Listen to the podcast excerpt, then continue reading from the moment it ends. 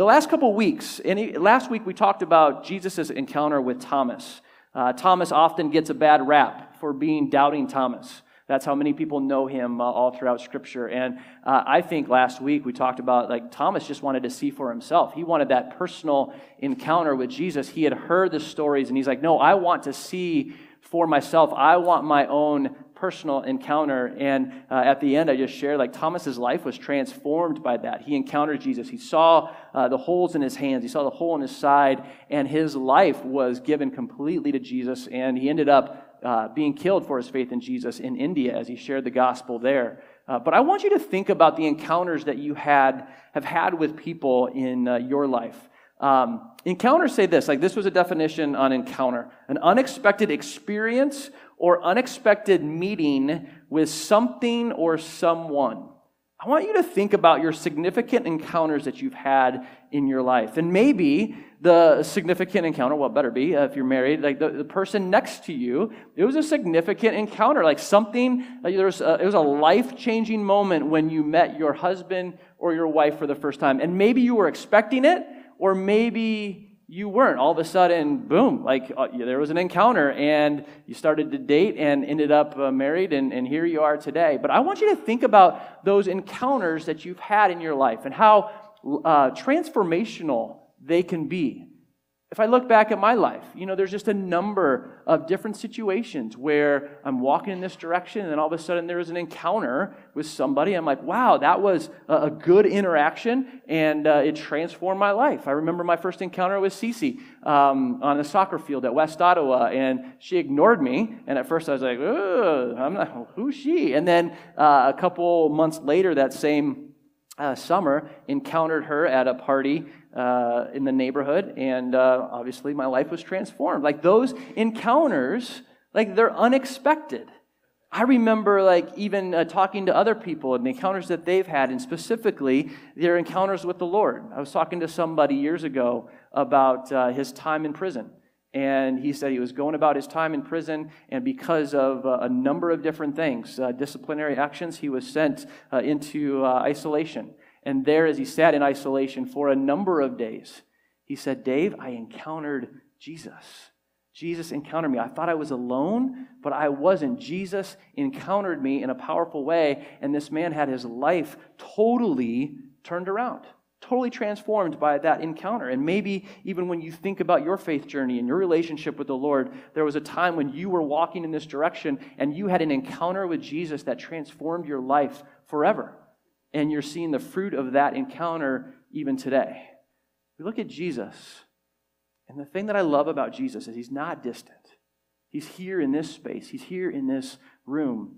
I love the passage where it says, Where two or three are gathered, Jesus is there.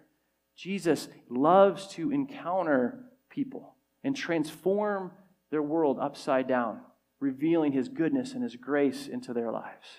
And so this morning, I want to look at Jesus' encounter with Peter.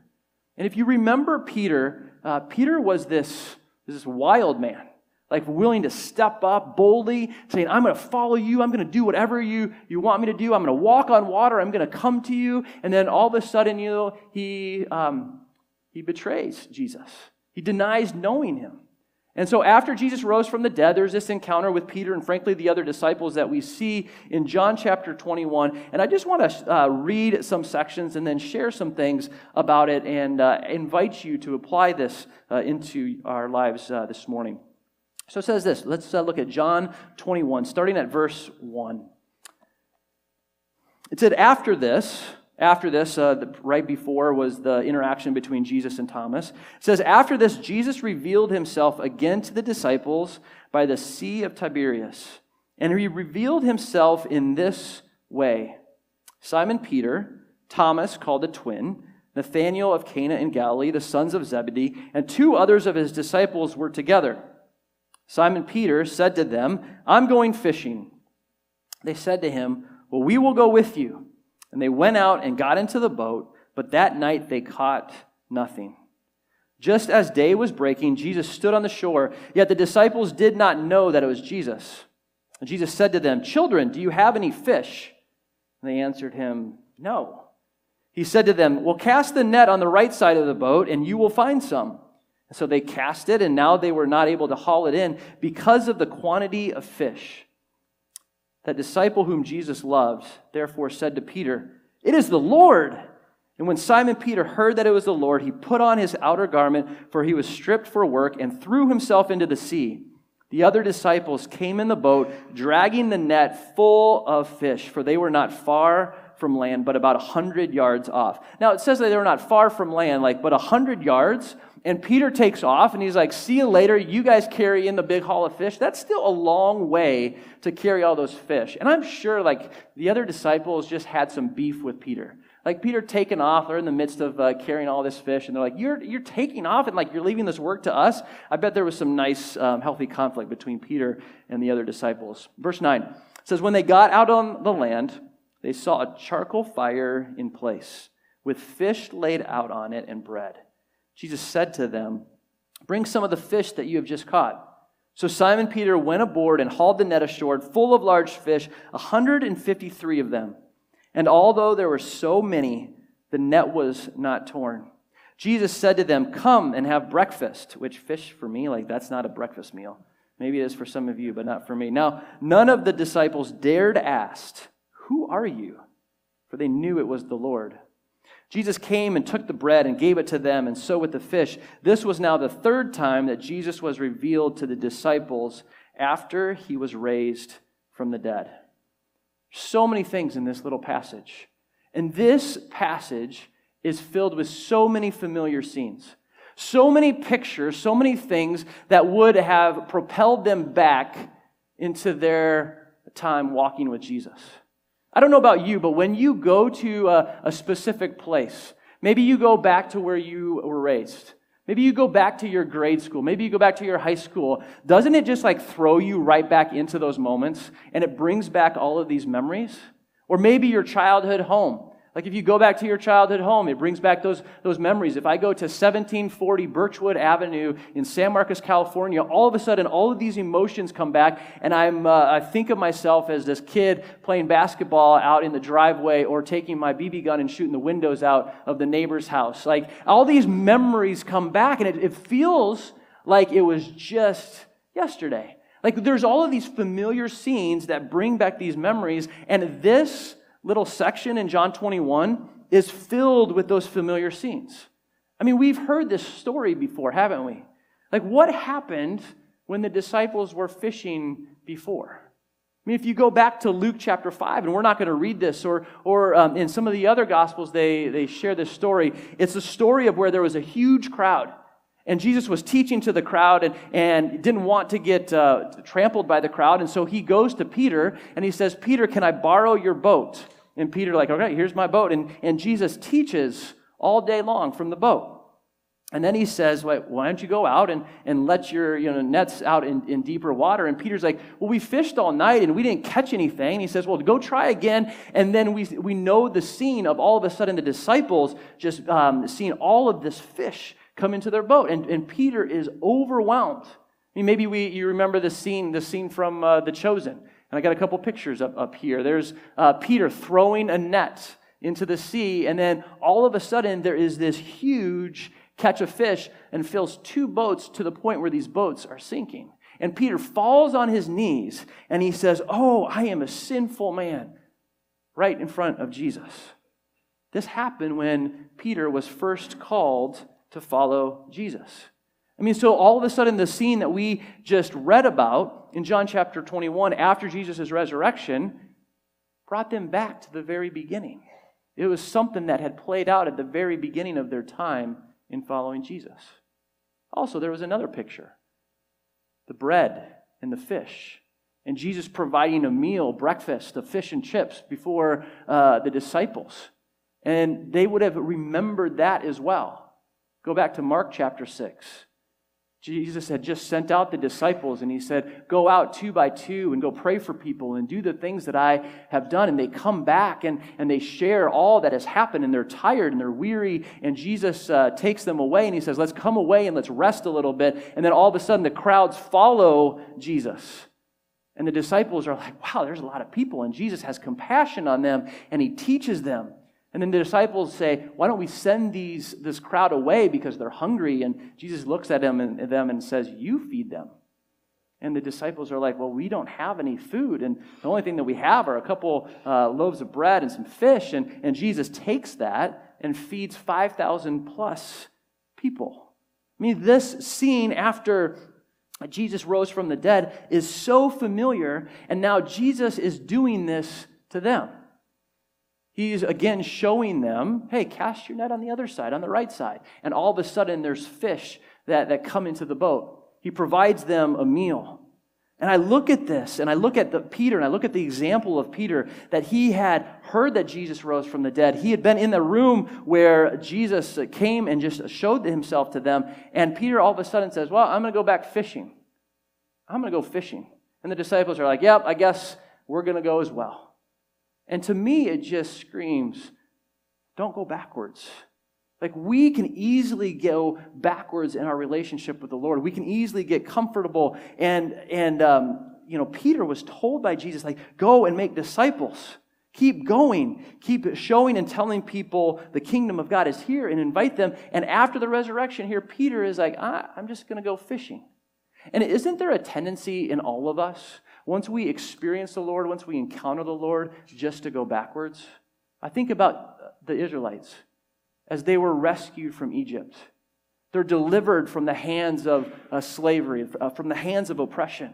And they're delivered miraculously through the plagues and through uh, God parting the Red Sea. And when they get out into the desert, they start complaining and they say, Well, we don't have any food. We want to go back. At least, you know, in Egypt, we had food. And they want to go back to slavery. There is always this pull in our lives to go back. And this morning, I think one of the things that the Lord is telling us is don't go back fishing. Don't go back to your old way. I look across this room, and so many of us, have encountered the Lord, have grown in our relationship with the Lord. And the challenge is for us not to go backwards, for us not to be complacent, for us not to settle, for us not to get comfortable, but to continue to walk in relationship with the Lord, to see His kingdom come and to make disciples and to share the gospel with people that we encounter. Peter walked with Jesus, he walked on water, and all of a sudden his response was, I'm going to go fishing. I'm going to go back to what is familiar. But then Jesus also as he provides this meal, I think this just reveals the compassion and the care that Jesus had for his disciples because he did this for the crowd. But here were these guys who were fishing, and he invited them on shore, and he said, Hey, here's some fish and here's some bread. Eat, let's have breakfast. He invited them into a relationship. And to me, it's a reminder that we are to fill up on the word of the Lord on a regular basis. To allow Jesus to sustain us and to fill us, and not to look for our satisfaction in anything that this world would have to offer. I mean, Jesus is saying, here's a meal. And I think every day Jesus says to us, like he says to the disciples, here's a meal. Come eat from me. Take my yoke upon you, my burden, for it's easy and it's light, and I will, I will give you rest. Come to me, feed on me. But also, as I read this, to me, it just screams that we have to always return back to our first love. I mean, this was a scene. This was a scene that had played out before. And Jesus is bringing them back to their first encounter, the time when they dropped everything and followed him, when there was complete surrender and joy. And Jesus is saying to them, I'm not giving up on you. I'm here. I have more for you. There was also something here that was very familiar for one person and it would have been Peter. There was a fire. Look at verse 9. It says, When they got out of the land, they saw a charcoal fire in place with fish laid out on it. There was another time in the Gospel of John when a fire is described. John 18 18. Look at this verse up on the screen. It says, Now the servants and officers had made a charcoal fire because it was cold and they were standing and warming themselves. Peter also was with them, standing and warming himself. What happened around that fire? You remember what happened around that fire? He denied knowing Jesus. And so all of a sudden, this is the second, second instance of a fire in the Gospel of John. And I wonder, this is me putting some thoughts into scripture here. I wonder if as Peter looked at that fire, I wonder if he thought, oh, I remember the last time I was around a fire. And now I am standing face to face with Jesus. What is he going to say to me? He told me that I would deny him three times, and I said, No, I would never deny, deny you. And now I did, and now I'm standing at this fire with Jesus. What is he going to say? We talk about encounters. I talk about encounters that you have with people, and sometimes you might be at the store and you have this encounter with a person you're not expecting to see them, and you maybe have a, a contentious past with them. Those are encounters where you're like, ooh, how is this going to go? What are they going to say? I wonder if Peter was thinking the same thing. Because here was something else that was familiar. And Peter is now face to face with the one that he denied. And this is how it goes in verse 15. When they had finished breakfast, Jesus said to Simon Peter, Simon, son of John, do you love me more than these? Now I wish we knew what these was referred to. Could it be the fish that they caught? Do you love me, Simon Peter, more than your job? The thing that you used to do before? Maybe he looked at the disciples. Do you, do you love me more than these? Like these, these guys that you're with, these relationships? Or maybe it's like, hey, do you love me more uh, than these? This, this pride that you had, like boasting that you would never leave me. We don't know what these is, but, but Jesus says, Simon, son of John, do you love me more than these? And he said to him, Yes, Lord, you know that I love you. And he said to him, Feed my lambs. He said to him a second time, Simon, son of John, do you love me? And he said to him, Yes, Lord, you know that I love you. He said to him, Well, tend my sheep. And he said to him the third time, Simon, son of John, do you love me? And Peter was grieved because he said to him the third time, Do you love me? He said to him, Lord, you know everything. You know that I love you. Jesus said to him, Well, feed my sheep.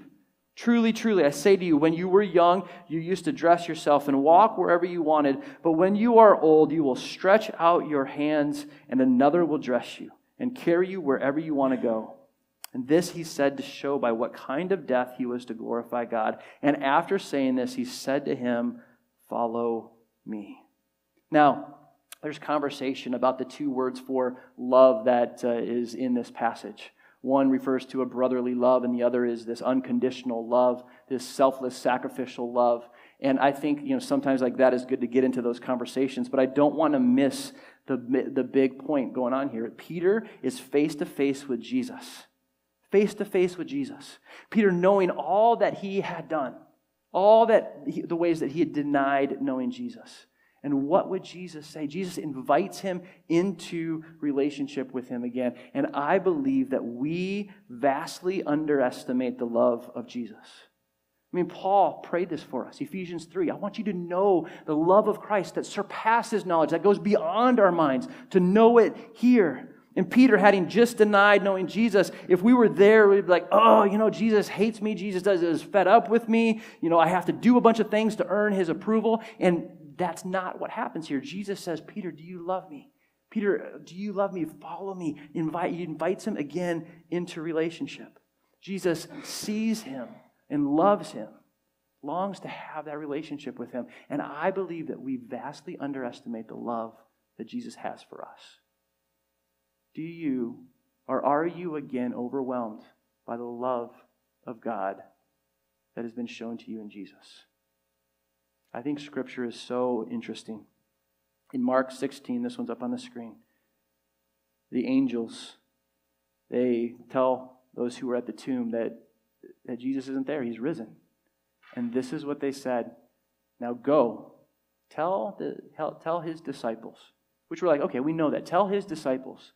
But in Mark 16, verse 7, it says, Tell his disciples and Peter that he is going before you to Galilee. Tell Peter. Tell Peter, the one who denied me. Tell him I see him, that I'm coming after him. This morning, mom's here this morning. I want you to know that you are loved by Jesus. And his love for you isn't based on what you did the day before or what you haven't done or any mom regret that you might feel. That's not based on that. Jesus just absolutely loves you and longs to have a relationship with you. Those who are hurting here this morning, Jesus sees you. He knows you. He wants to have that relationship with you. And his love for you is so strong, and he wants to heal the deepest parts of your heart. as you grieve broken relationships, as you grieve a mom who is about to pass or a mom who has passed, as you grieve all of that, Jesus sees you and knows you and cares deeply about you. I would invite you, all of us, to turn to Him regularly. His love for you is so greater than you could ever ask or imagine. But His love for people is so greater than we could ever imagine. His love, his heart for this world is so much greater. He looks at Peter and he says, I want you to feed my sheep. I want you to go and give your life completely to me. And Peter does. And he goes and he ends up losing his life and, and being crucified upside down because he didn't want to be crucified the same way that Jesus was crucified. Peter gives everything to him. And that is the call and the purpose of all of our lives here this morning, is to live wholeheartedly for Jesus, to live completely for him, to live a surrendered life to Him every single day. And while that is our common purpose, it looks differently for each person in this room. Because Peter goes on, and I'm going to finish this little section in John chapter 21. Go ahead and put that next verse up there. Peter was told how he was going to die, told the rest of his life. And he does this Peter turned and saw the disciple whom Jesus loved following them. The one who also had leaned back against him during the supper and had said, Lord, who is it that is going to betray you? And when Peter saw him, he said to Jesus, Lord, what about this man? So Peter hears the rest of his life and he goes, Well, what about John? How is he going to live the rest of his life? And Jesus says this, and this is a word for us today. Jesus said to him, If it is my will that he remain until I come back, if it's my will that he lives for thousands of years, what is it to you? You follow me. I think on this day and in our lives, we know our common purpose. But we can quickly look around and say, well, I can't share the gospel like this person. Well, my life isn't like this person. I don't have this or that in my life. I've had struggles or I've had joys. Like we look around and we compare ourselves to one another. And like Peter, we're like, what about him? And Jesus says to us today, I have called you to live for my glory and I've given you a specific purpose. Don't look to the left or to the right. Keep your eyes on me, walking in relationship with me and living wholeheartedly for me. I want to free us up all this morning from that comparison trap that we find ourselves in regularly. Looking to the left or the right, saying, Well, I need to live like this person or that person. No, you need to live how Jesus is calling you to live. Obedient to the scripture, not sinning, obedient to the scripture and what he said, but he has placed you in your spot for a purpose. In a unique position, he's placed you because you are uniquely designed to share the gospel with people in your neighborhood, in your workplace, and in your school better than anybody else because you have been sent there by him to do so. And so put death put to death comparison. Stop looking to the left or to the right and keep your eyes focused on Jesus. Let's pray together. Lord, I thank you just for this example that we have in Peter this example, this, this story of just, um, there's just so much here. And your heart that just is, is for us. And so, Jesus, I'm asking uh, for anybody here in this room that doubts that you love them, that maybe wrestles with that idea, or maybe something that they've said or done and they're just struggling with it. Jesus, would you just overwhelm them with your grace and your love? Would you show them in a very specific way that you see them that you know them, that your heart is still for them. Lord, I also just, the endless comparison. I just ask supernaturally that you would empower us to get our eyes off of other people and that you would empower us to fix our eyes firmly on you. And God, again, would you just give us boldness in this space? That you would fill us just to overflowing with your Spirit so that we could live wholeheartedly for you. And it's in your name I pray. Amen.